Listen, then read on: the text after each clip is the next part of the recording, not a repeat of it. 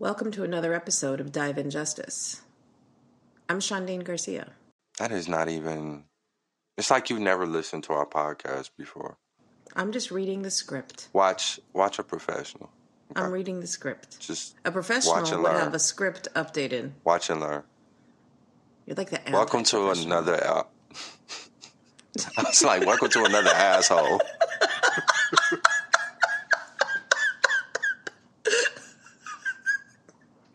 Welcome to another episode of Dive in Justice, the podcast that explores building ideal. I hate you so much. You said don't mute. Welcome to another asshole. okay, okay, okay. I'm ready. I'm ready. I'm ready.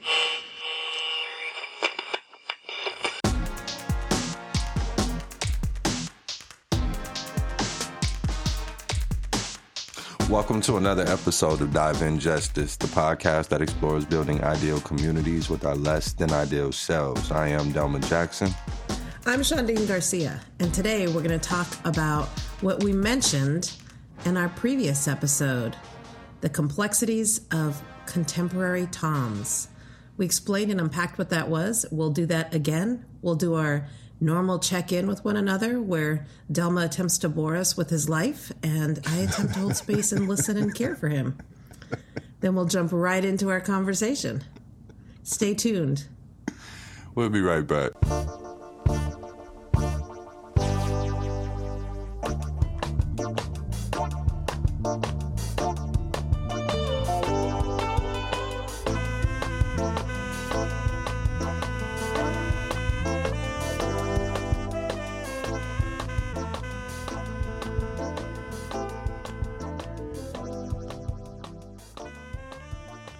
Welcome back.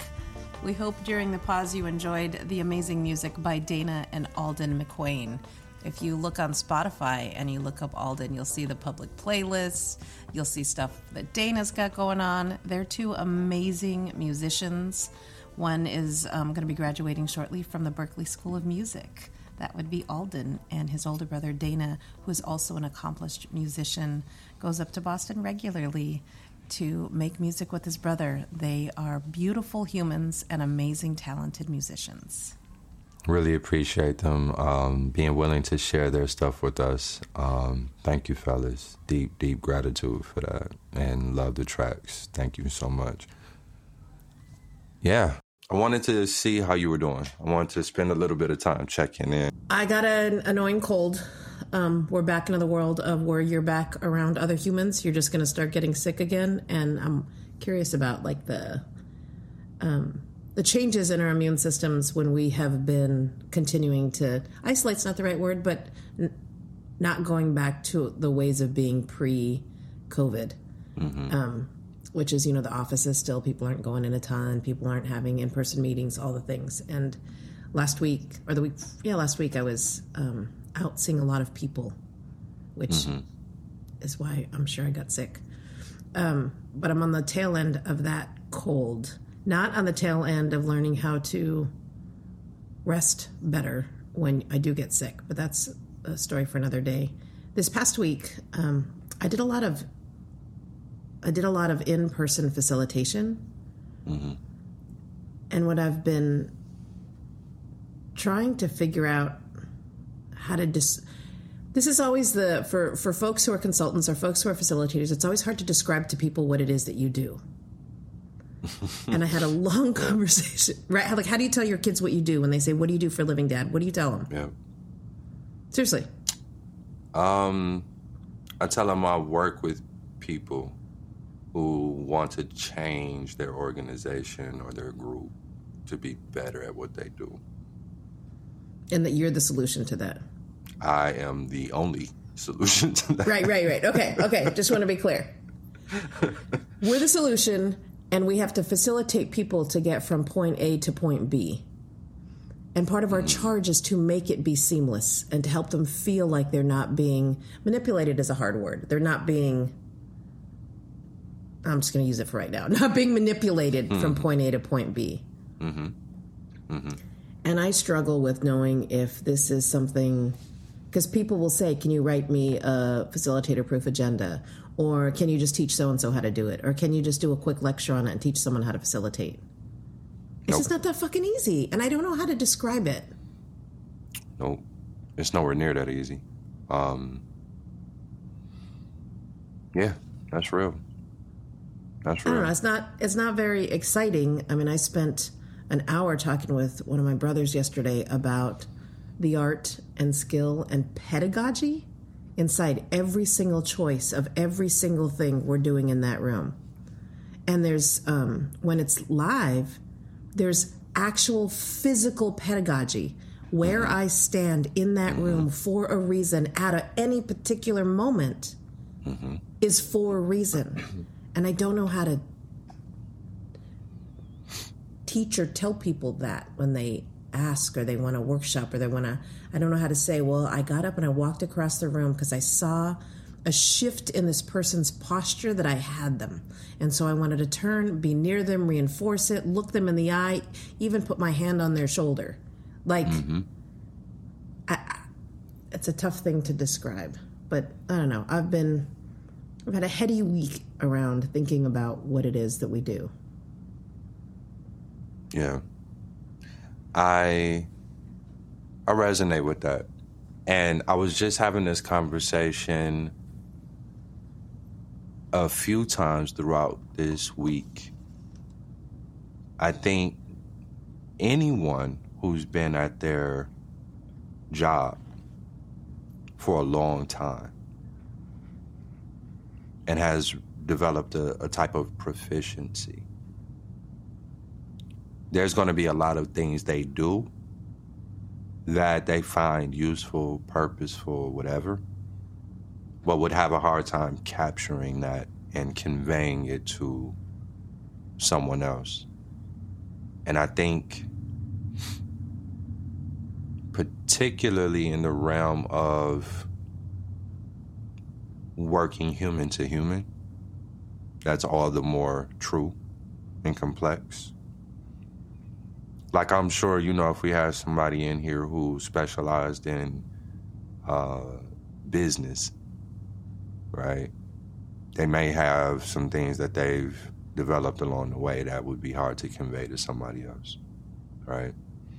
Um, that have to do with how you meet with clients or how you meet with potential clients or whatever. I don't know. That's the that was the discussion that my brother and I were having. Is that most professions have the manuals that go with it and have the every single thing. It's hard to find one around um, instinct and facilitating. Mm-hmm. Mm-hmm. And also sounds stupid just as I say it out loud. I think if if you're someone who does that work, then you you understand. Um, I think anyone outside that world, yeah, it might be hard to to resonate with that. Um, I don't know. I don't know that everybody gets a manual. Well, let me rephrase that. I know they do, and I also think and this is something I've been talking about at this at this subject matter that you're bringing up. I think for me, what strikes me is how often when I'm around other people who do this work and do it well, particularly back in the day when I was getting started, um, and it comes up, um, it still comes up for me, depending on the situation or the subject matter. I can never facilitate the way someone else does. Like you, for instance, you and I have facilitated together. And there are things that I've watched you do that I was like, oh, that makes sense. Maybe I can try that on for myself. Mm-hmm. Right? And then there are other things I've watched you do that I know automatically. I'm not even about to attempt it. Even if it goes over right, like I'm I can watch it go over really well with the group you're working with, but I know me well enough at this point to know that there are just some things that don't make sense for me to do.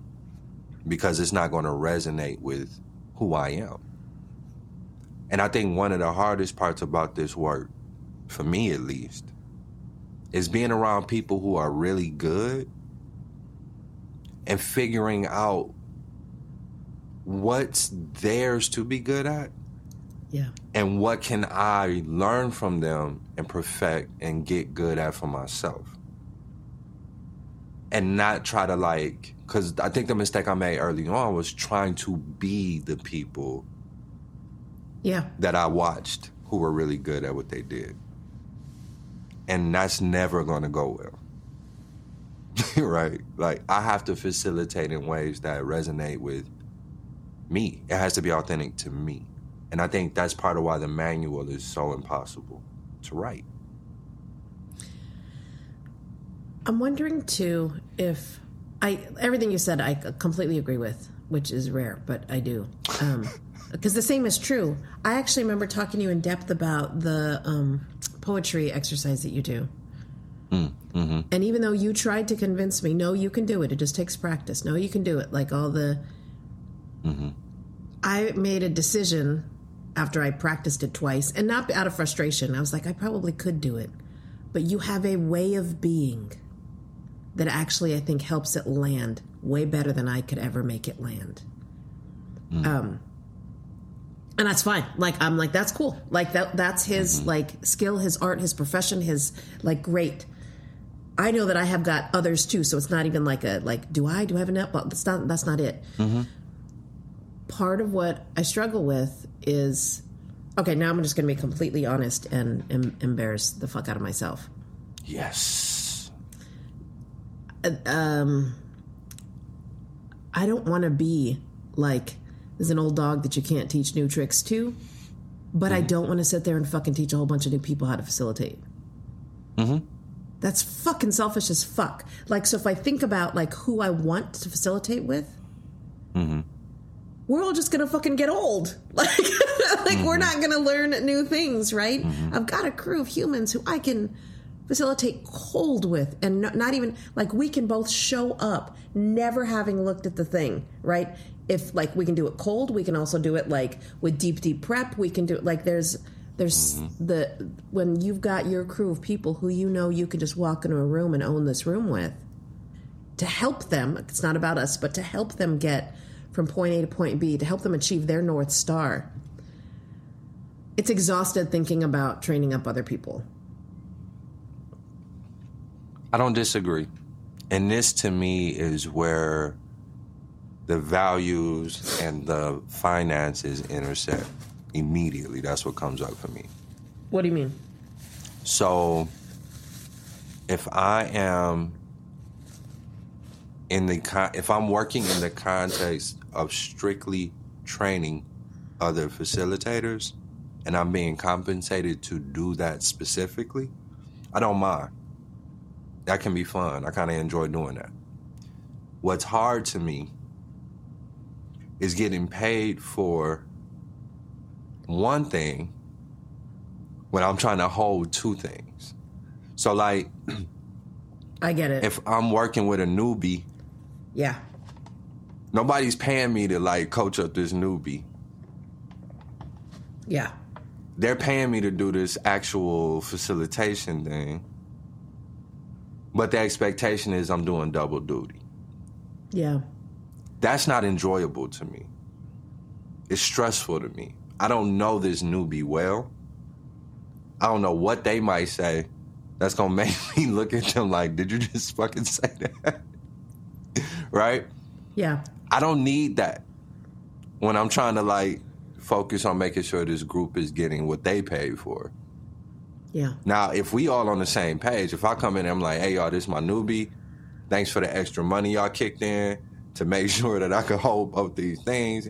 If they say some hot shit, we all can just collectively look at them like they crazy and then they won't do that no more.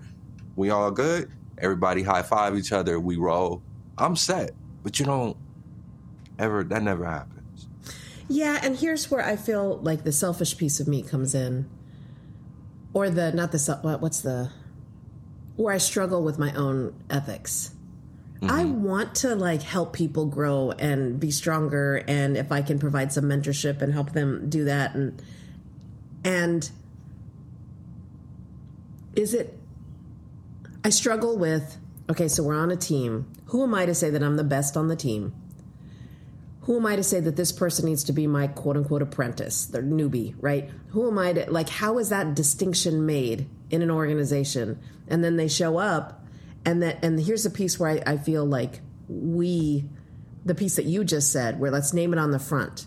That we don't I don't go into a team and say, I want to set expectations. I'm the master facilitator. I'm gonna go in and do this, and y'all are gonna learn. Like mm-hmm. I, I like ever. Mm-hmm. But there's some pieces of that are real. Mm-hmm. I also want to be learning from them, and I and right like there's, but I I get frustrated in it because there is no manual, and if I am in front of a client, I can't in real time be like, no, I'm going to pause. And you see the like we're gonna, Right, so right. we had we had some pretty in depth for our listeners. Delma and I participated in some pretty in depth nonviolent facilitation um, workshops where the methodology was to interrupt us in real time to help to note like now here's where you could improve here or here's how that went well or here's how that like okay but i can't do that with clients and i can't do that with my full team. So then i'm just a fucking selfish piece of shit being like ugh they fucked that up. Now i gotta go in and clean up that thing that they didn't get right and no one knows that this person is an apprentice. No, I feel you. I think if if I'm acting in an apprentice uh, capacity, um, I should be able to name that myself. Like you shouldn't have to come in and say I'm the master facilitator. Like I know damn well I'm new. Like what? Like there are areas where I'm very much still an apprentice. of course Right. we all have those even in this practice Yeah. And so the idea that we're not adopting a learner's stance simply because we acknowledge that we have a lot of experience, I don't think those two things have to like contradict each other. agree agree Right. okay And so it's okay to say, hey, um, you're here with me doing this work. Um, and I'm leading the work because I have a lot of experience in this work. And I still expect to learn from you in the process. And hopefully, the feedback I'm giving folks is like, I really appreciated how you did this thing over here right and here's an area where I would have tried this or that, and you know we can we can hold that together. Um, now, if you got some arrogant ass who's on some like, oh, I got this, I got this, I got it all figured out, you know, that's more about that says more about them. That check in took us down a whole other route, and I didn't even ask about you. I think what because like it's not like it wasn't a normal boring week. It was like back to back to back to back facilitations, mm-hmm. both in person, virtual, like seven straight days of it. So mm-hmm. that's why that's why my head is there. What about you? Mm-hmm. Please tell me your week was boring. Anything but. Anything but. tell me about your week. I'm in the process of looking at moving, and I'm just kind of exploring right now. So I got it, uh, her back from the lender, and she's like giving me the list of things that she'll need from me in order to start, mm-hmm. you know, The paperwork. credit scores and looking at basically mm-hmm. telling me what I can afford. Mm-hmm. I And so essentially, it's like yes, you have to rob a bank, or no, you don't. Yeah, basically. Yeah, yeah, okay.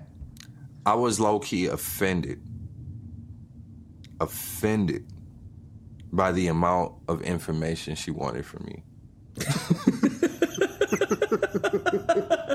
I think I think it's all good until they start asking for your elementary school report cards, and then I'm like, get Can we draw your the line? fucking nose out of my Butthole. stuff. Yes, You're in my butthole right now. yes, please, Like- yes. Seriously. What is that called? A proctor, proctologist? Proctologist? What are, what are they called? yeah. What are they called? Anyway, one of them. The ass That's what doctor. this- you got an ass doctor. For real. For real. It feels invasive. Um, but that's not what offends me. I just looked at the list and like my nose started bleeding. I got sleepy. And I. I was like, I don't keep all of this shit readily For real. available. No. where I could just like pull up right. No, you got to So- dig into like the deepest depths of shit where you don't remember passwords. You don't remember where that lives. You don't remember Yeah. what file cabinet you put that in. You don't even Yep. have a file cabinet. You've got a box with shit that you stuff into it and then hope that you never need it. Yep. Of course. Yep, exactly. So I spent probably two hours last night and compiled everything digitally, put it all in one folder, and sent it off to her last night. And I was so proud of my adulting. you should be. For real. Like I did that. You should be- And because I made all of terrible. it digital, no matter who comes later asking for whatever, I already got it. It lives in its own folder now. I set myself up for that sort of success. So I could check that box for life. I have a place to just throw everything new into now. And that feels Hey. good. I have to go through that also. Can you just come out here and do that for me too, please? Yeah, no problem. Okay, thank you. No problem. For a fee. Um, so between How would I be your co-host? you said that like I'm paying for that too. You understand? Oh, shit! I pay for I was that hoping that was the favor to you. Yeah, no, I know. Every season, I have to find a way to bring back to our audience the fact that it's not. That I'm definitely doing you a favor. When we come back, Shadiin and I are going to talk about what it means to be a contemporary Tom. Thanks for hanging out with us. We'll be right back.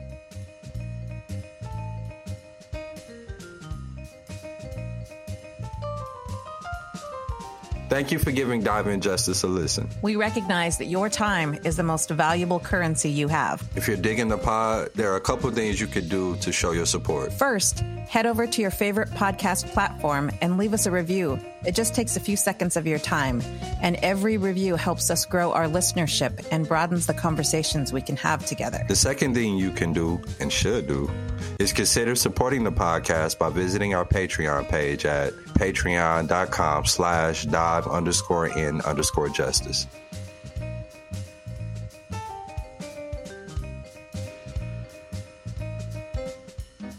Welcome back.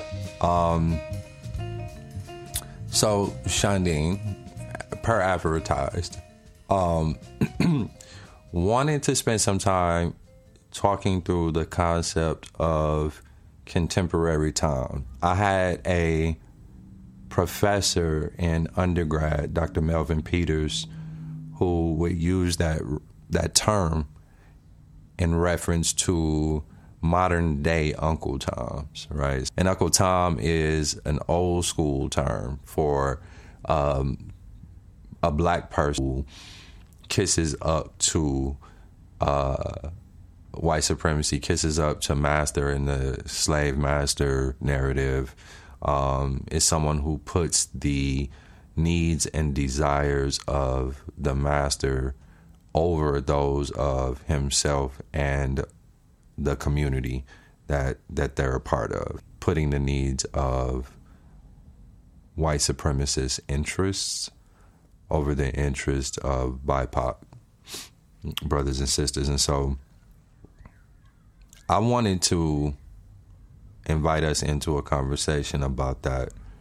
And so before we jump into that, I was wondering if you um, do you even have an an equivalent term for something yeah, like my, that? Yeah, in my world, yeah. You know, it's interesting when we brought this up a couple weeks ago with our inaugural episode.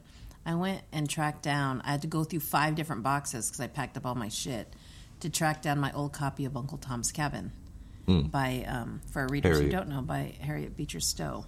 Yeah. Is that right? Right? Yeah.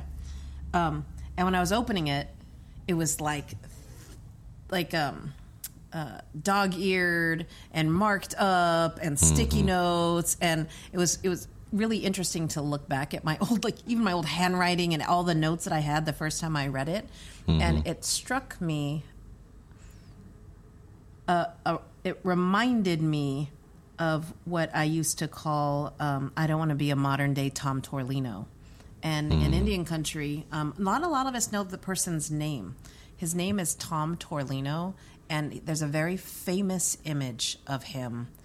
Um, and he's a Navajo, he's Dene, and he attended Carlisle Indian Boarding School. And I don't think at the time it was even called that. I think it was still called Carlisle Indian Industrial School. And there are two famous pictures of him. And it's him coming in with long hair, with dressed the way his family would, you know, have his have him dressed going to something very important, um, mm-hmm. wearing his traditional clothing. And mm-hmm. then a side by side comparison with his haircut, with a three piece suit, right? A buttoned up mm. suit with a white mm-hmm. man's tie. And essentially, it's this drastic comparison of, you know, kill the Indian, save the man. And that was a very famous phrase written by, I want to say, one of the. Um, Indian commissioners back then. I can't remember the name of the Indian commissioner, um, but that was a very famous f- phrase. And it's pretty much the concept that I'm constantly scared of. Like, d- am I becoming a modern day Tom Torlino? Oh man, yeah, yeah. That is a a good segue segue into what I wanted to open up with in our conversation here, which was around the ways in which we might see ourselves becoming those Toms. And it's so interesting. His name is. I know, right? What are the odds of that? right? I actually don't Uh, think many people, to be honest, 'cause you said, you said, is there an equivalent like in your world? Mm-hmm. Um, I don't think many people actually know his name.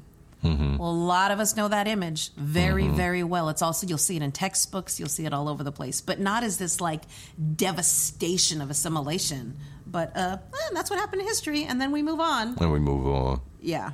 Yeah. Kind of like the way the first time I read Uncle Tom's Cabin. Well, that's the way it was, and then we move on. Mm-hmm. We're fucking living this shit right now.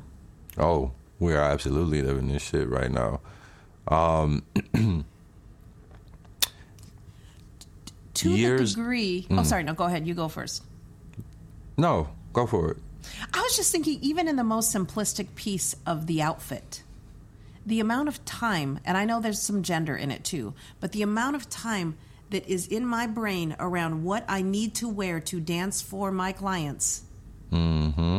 takes up mm-hmm. way more time than I think is necessary. Mm-hmm. And and I'm not. People will say, "Well, right doesn't matter." Well, why don't you just go in jeans? Or why do you? You don't fucking know. You don't fucking know the hmm. comments that I get if I were to show up in jeans. Well, I remember one time I showed up in jeans for a presentation, and it was like, "Oh, that's an interesting choice." Is what the executive director told me while I was walking. And I'm all okay, good to know. I get told you're too short. I get told your heels aren't high enough. I get told wear more makeup, wear less makeup, wear more subtle nail polish, wear less less, you know, uh, flamboyant earrings. Like the amount of fucking work that goes into meeting their practices and the fact that I spend all the time thinking about it makes me a fucking Tom Torlino. I can remember years ago being in a convening as a participant. I wasn't even a facilitator, but by then I had been a facilitator for several years. Um, but I was there in the capacity of a participant. And we were talking um, in a group of about 20 people, mostly black and white. Maybe a smattering of Asian, but mostly a black and white group. And we were talking about race, and one of the participants who was there with me, um, rest in power to her. She passed away several years ago, but her name was uh, Charity, and she happened to be from Michigan as well. Like we were out out of state during this convening. Charity was was badass. She did some really dope work, both at the undergrad I used to attend. She graduated before I ever got there, but I heard about her even when I came to campus. Like she was dope. Um, and then from there went into Detroit and continued to do just really powerful work. And I remember sitting there, we are talking about race, and at one point in the conversation, Charity basically just goes in, right? Like, we're not calling it what it is. We're not naming white supremacy. We're not naming the fact that European colonization has actually devastated most of the planet. And, you know, we're not talking about the ways that white folks today continue to benefit from it. She was just going in, just going down the, the list. And I remember sitting there, and my initial reaction was so Thomish that I was ashamed of myself instantly.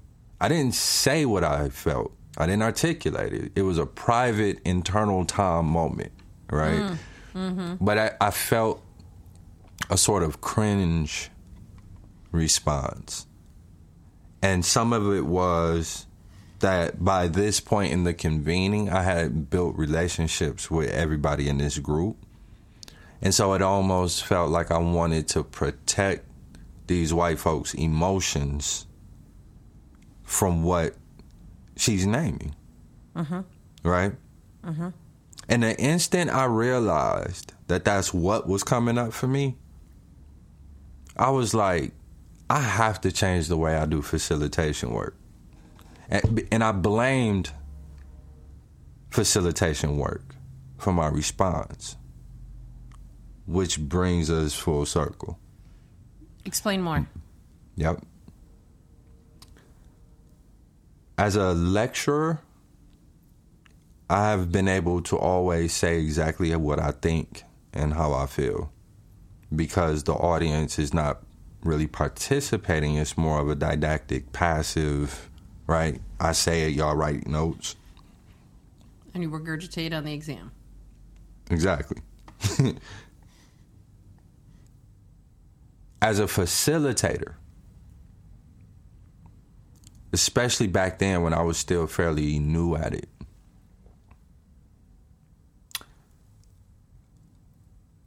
There were so many times where what I felt, any anger, any frustration, anything like that, I often felt like I had to swallow it because I'm not here in a capacity where people are convening to hear from me. Right? I'm I'm here as a facilitator, so I'm supposed to facilitate this conversation between this group of people.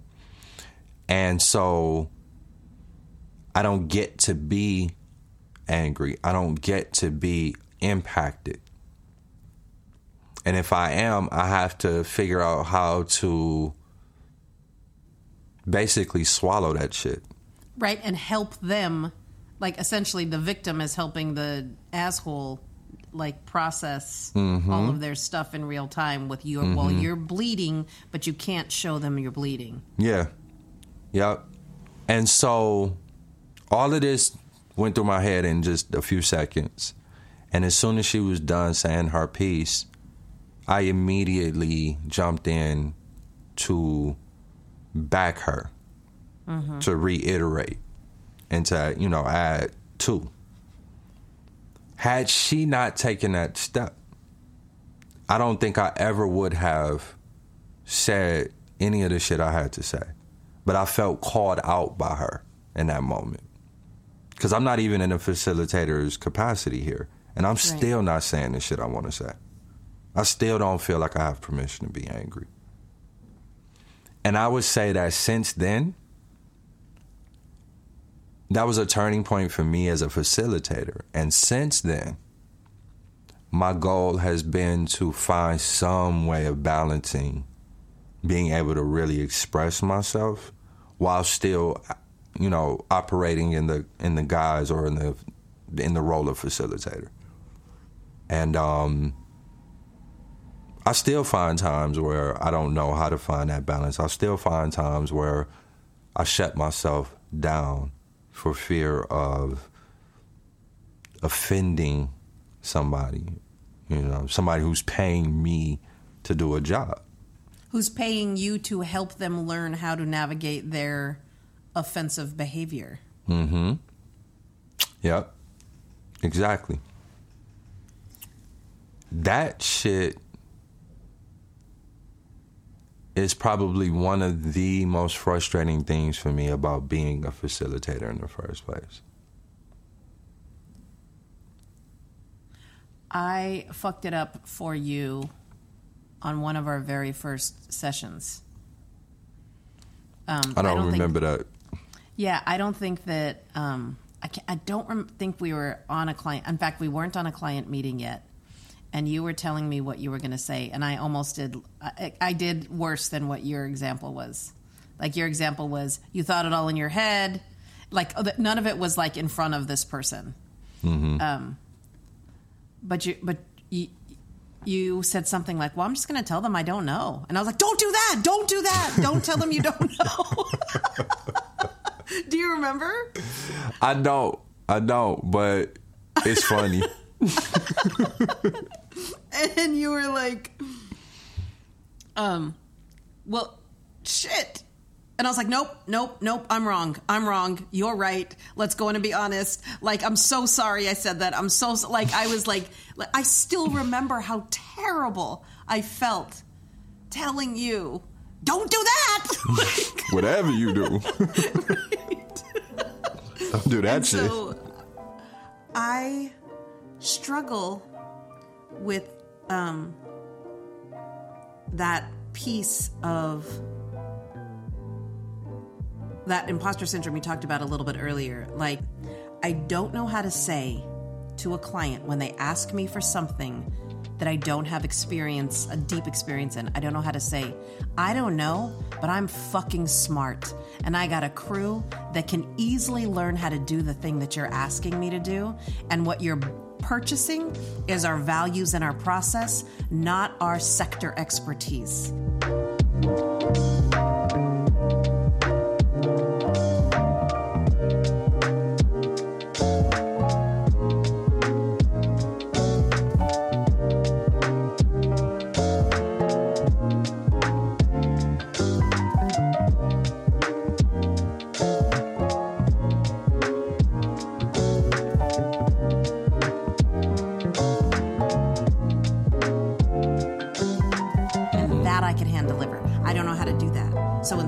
Say, I dance. Instead, I think about what I'm going to wear, how I'm going to show up on the thing to present, to to um, project whiteness and confidence. Mm-hmm. Mm-hmm. And I think I know where you're going with that, but for the sake of our listener, you connected whiteness and confidence. Mm-hmm. And I'm wondering if you mind teasing that out a little bit. Well, whiteness is all about not saying I'm a learner. I'm a, you know, I was just corrected the other day, beautifully corrected, reframed. My brother beautifully reframed for me when I was like, I like I'm just faking it till I make it. He said, "No, it's mm-hmm. called learning. You're learning. Mm-hmm. There's two different things. You're not mm-hmm. f- faking something." You're studying, you're looking at other examples, and then you're right. That's whereas whiteness is like I have to act like I know everything all mm-hmm. of the time, have mm-hmm. all of the answers all of the time. I'm getting better in the moment when I'm facilitating in front of a bunch of people saying, That's a great question. I'm not sure. Mm-hmm. But it is rare. Right. And I'll say it all the time with my team, all the time with like my friends and family, all the time. But when I'm on a call with a client meeting, the first thing I think about before I say I need to say I don't know and I need to is like, fuck, they're to fire me or shit, can I make rent? And so the confidence has to come across in that white male. I got it. I understand it. Tried and true. Totally. You're in good hands. Don't worry about it. Mm-hmm. Mm-hmm. When Yeah. that is not what is occurring inside my whole body, I feel confident that I can do it, but I don't feel confident I can convince them in the way that they want to be convinced, in the way that they're used to being convinced. Mm-hmm. That's the thing. I actually didn't mm-hmm. have it right until I just said it this last time. That's the difference. Mm-hmm. Like I'm not not I'm not unconfident. But the way in which we're supposed to prove ourselves is incongruent with the way I would like to be showing up. Yeah. Yeah. Yep. And instead of showing up with consistency, instead of being the actual real Tom, I'm a fucking contemporary Tom. Mhm. Mhm. Yeah, I think about how my body feels when I'm in quote unquote professional spaces. And it could be with colleagues, maybe I don't know them very well, or colleagues that have some say over whether or not I get to keep working. Mm-hmm. Mm-hmm. Right? Even then, when there's no client in front of me, there's still a sense of performing Yeah. that I often feel like I need to do. And it depends on, it's all based in relationship and trust. Do I trust this colleague enough, regardless of their position? Do I trust them enough to be vulnerable, to be honest? If the answer is no, I can feel the tenseness, you know, that that tension in my body. And this idea that in some ways I want to be able to fade to the background and hope nobody calls on me, like old school classroom. You know what I mean? Like, please don't call on me because I don't know. I can't follow this.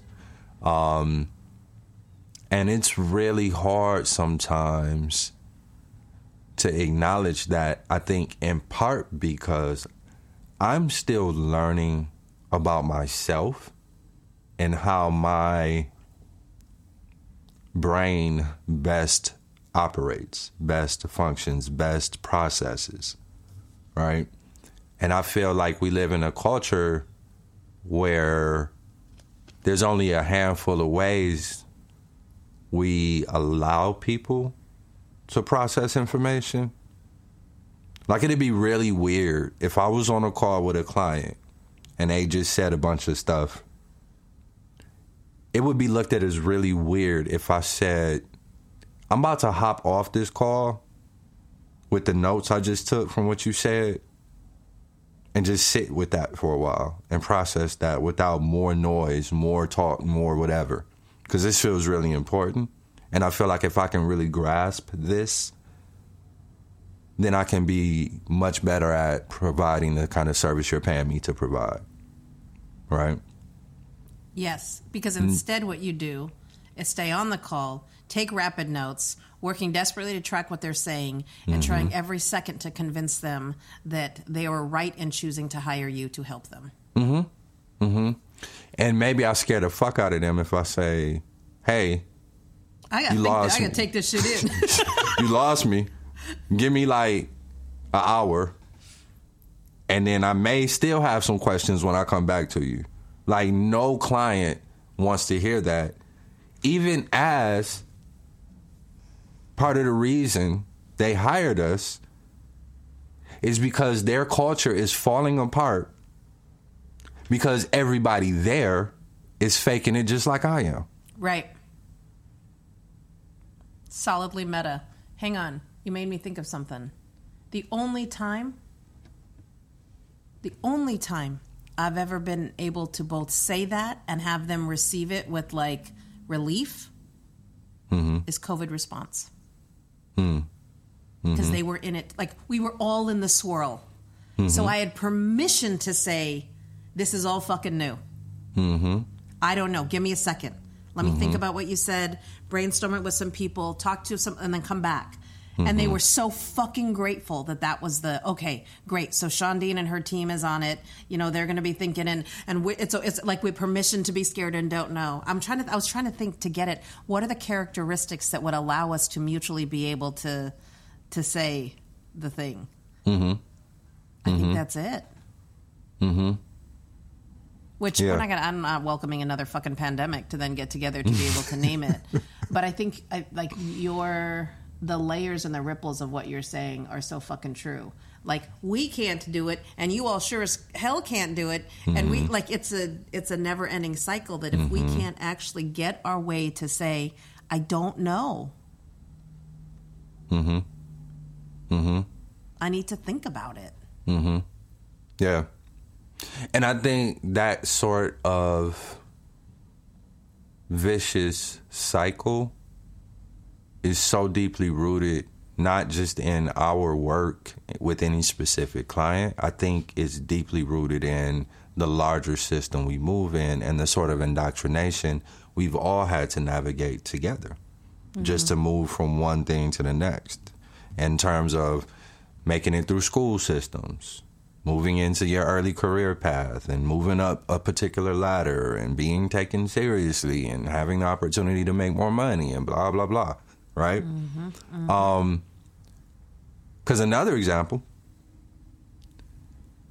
of for me a big part of this indoctrination is not just being able to say to somebody I don't know another big part of that that feels like a really big cultural difference to me, right? And I'm I'm speaking in terms of like stereotypes here, right? But when I think about about white culture, tension is always like the worst possible thing in the world. In terms of like the professional world, Right. right? They love their tension on the battlefield. They love tension in the sports arenas. They Gotta love have comfort in their workday. Yeah, but in the in their in terms of like the professional world, tension is the worst. So part of that indoctrination is feeling like I don't have the freedom to tell somebody, hmm, it sounded to me like you on some bullshit right now.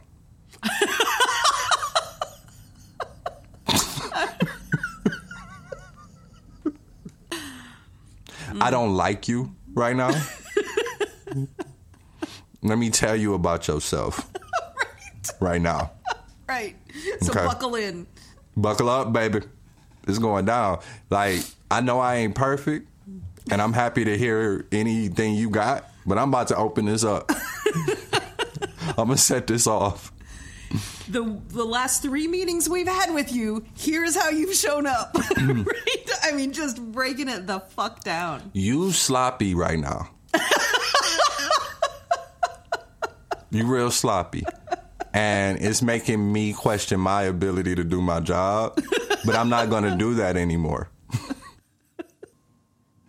So imagine the world of what liberation would do for you and for me. So imagine you on in, in calls regularly. You're able to mm-hmm. say, "Hang on, your shit stinks. Like you were going great for a bit, but right now, no, no, no, you're going down the wrong path. Here's what we're gonna do. You're gonna pause. You're gonna reflect on these three questions, and I'm gonna go fucking, you know, have a whiskey and a beer back. I'll be back." Right? I'm gonna go take a, I'm gonna go take a shit. I'll be right back. right, right, I'll be right back, right? So that's one. Like that's an example. Another example is I show up to facilitate a treat, and what I know is the most comfortable outfit I own, mm-hmm. right? And I'm not talking mm-hmm. pajamas, but like I, I can wear comfortable shoes, jeans, and a nice comfy sweater, like a very nice hoodie. Like I don't mm-hmm. have to be showing up in my, you know, ripped up, you know, Nike hoodie that I love and you've seen me wear 10,000 times and it's so mm-hmm. thin it almost doesn't count anymore. I don't mean that. Like, but I will wear fucking something comfortable and I won't give a motherfucking shit about what goddamn earrings I put on or Yeah. the fact that, I mean, I will lose sleep over should I fucking change the color of my goddamn fingernails because of the blah, blah, blah. Like, if I can show up the way I ever show up and just fucking do the work and then in real time, when people are starting to get fucking shady, be able to say, we're to, like, do it in real time. We're Yep. pause. Y'all aren't actually being open and blah, blah, blah. We're to try it again. Nope, try mm-hmm. it again. Nope, try it again. Yep. Yep. What would it take to get us both there? Unemployment.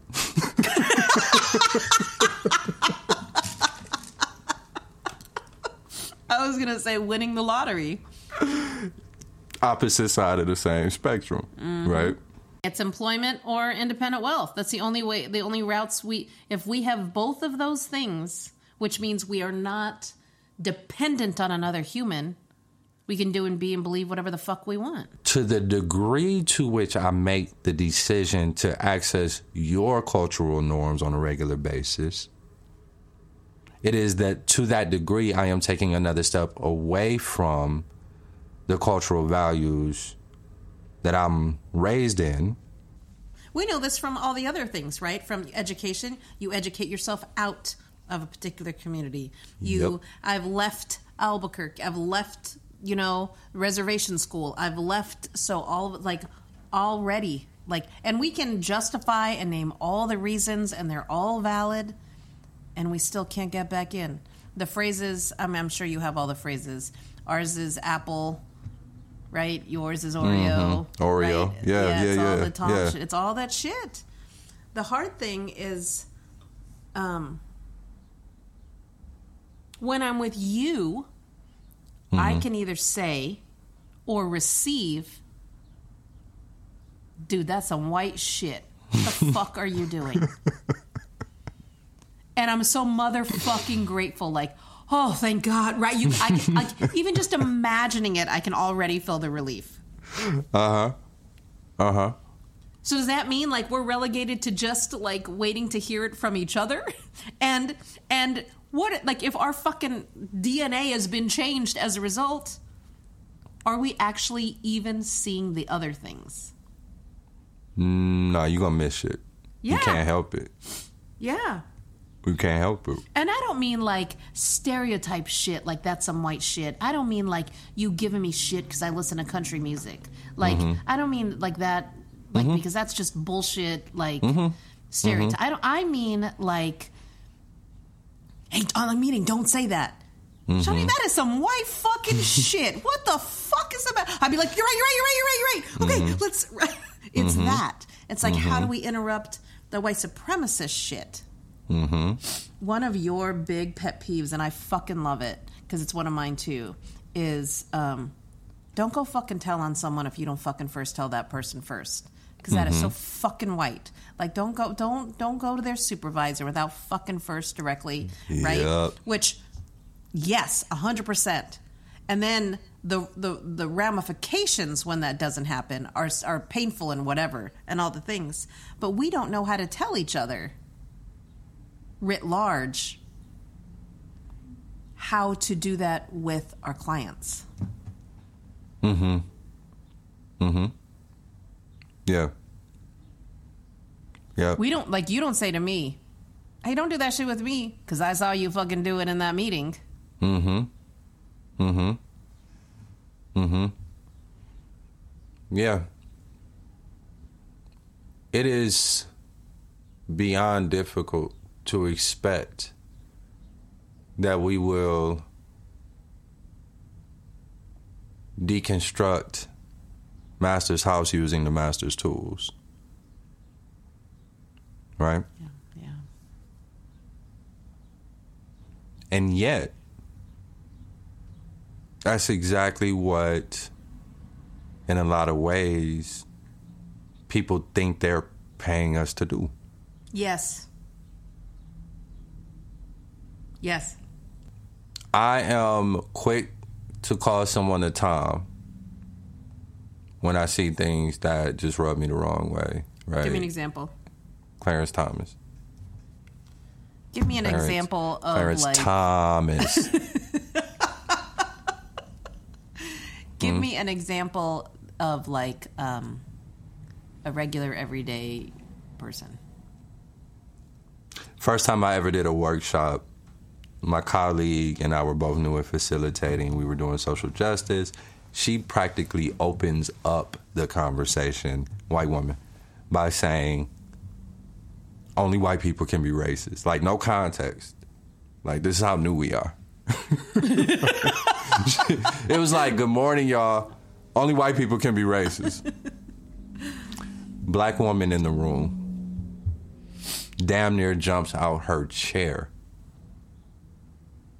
to go to war with her over that. And the whole Tom I'm just sitting there like, I expected this response when you said some crazy shit like that to start the day. Yeah. I didn't expect it to come from you, black woman. Use a time ass motherfucker right now. All right, so then here's the follow up question Can we rightfully call someone else a Tom when we know we're navigating that ourselves? So I'm coming to the conclusion that timing exists on a spectrum. Oh. And for and for that reason, I'm gonna say yes on a good day.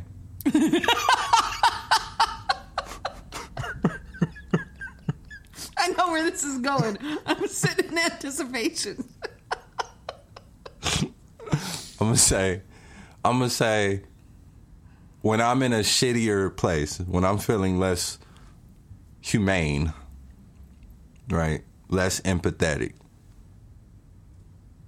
then the world is full of Toms.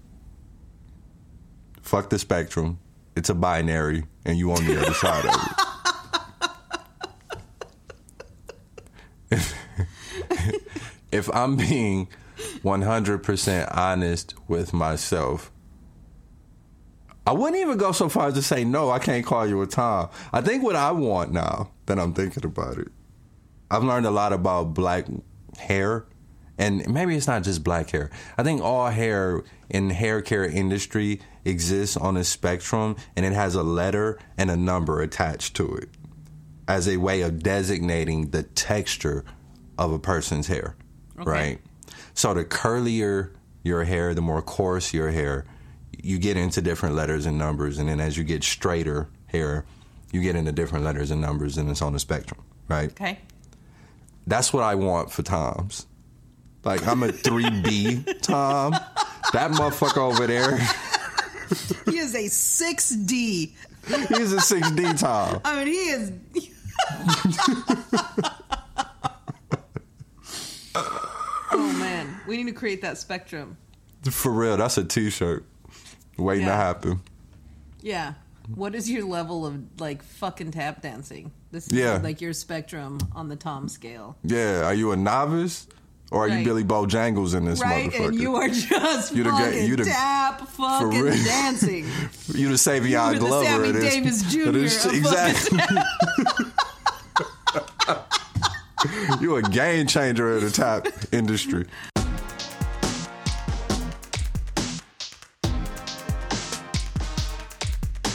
Dive in Justice is a co production of the Center for Whole Communities and Shoreline Consulting. The Center for Whole Communities exists to build capacity at the individual, organizational, and community level to deepen awareness, embrace differences, and value relationships, thus making change possible. Shoreline Consulting co constructs solutions and strategies that align with your goals and leverages the voices, perspectives, and wisdom of those who stand to benefit. For more information on Center for Whole Communities, find us at wholecommunities.org. For more information on Shoreline Consulting, visit us at thinkshorelines.com. Dive in Justice theme song created by Nasir Thomas Jackson. Original music throughout today's episode created by Dana and Alden. Check out their debut album, Brothers, on Spotify. Jenny Cotting helps us out with marketing and promotions.